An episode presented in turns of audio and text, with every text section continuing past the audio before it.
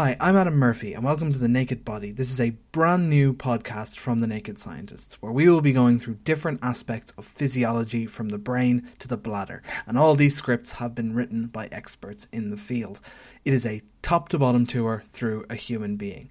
And to start with, we are answering the question what is physiology? And this one has been written for us by Matt Mason. Physiology often gets confused with other sciences.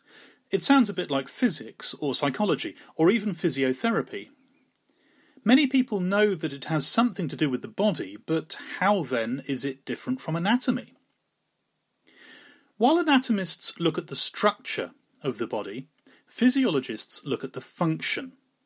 Physiologists are interested in understanding how bits of us work, how our heart works, kidneys, liver, spleen, pituitary gland, lymphatic system, epididymis, every squishy little bit of us you might never even have heard of.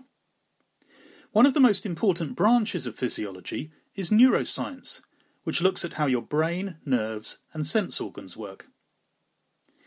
You might have an image now of a scientist in a lab coat prodding something sticky on a dish, but physiologists don't just look at individual organs in isolation. All the different parts have to work together to overcome challenges. For example, if you decide to go for a 10k run, your muscles obviously need to do a lot of work.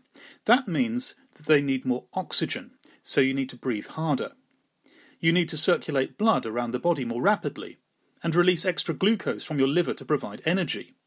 You'll be getting hot, so you might need to start sweating, but as you sweat, you'll begin to dehydrate, so your kidneys need to save more of your precious water by concentrating the urine.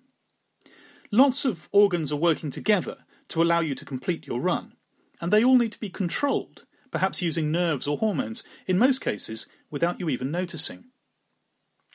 Sports physiologists are especially interested in that particular challenge and how we can improve our performance in running races and other athletic events.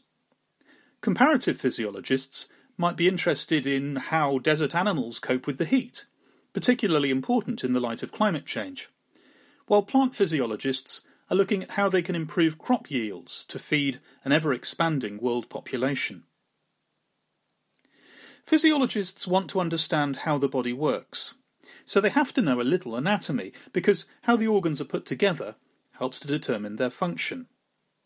They have to know a bit of physics if they're going to understand how blood flows in blood vessels, or how nerves conduct electrical signals. They have to know some chemistry if they want to understand how enzymes work or how energy is used in the cell.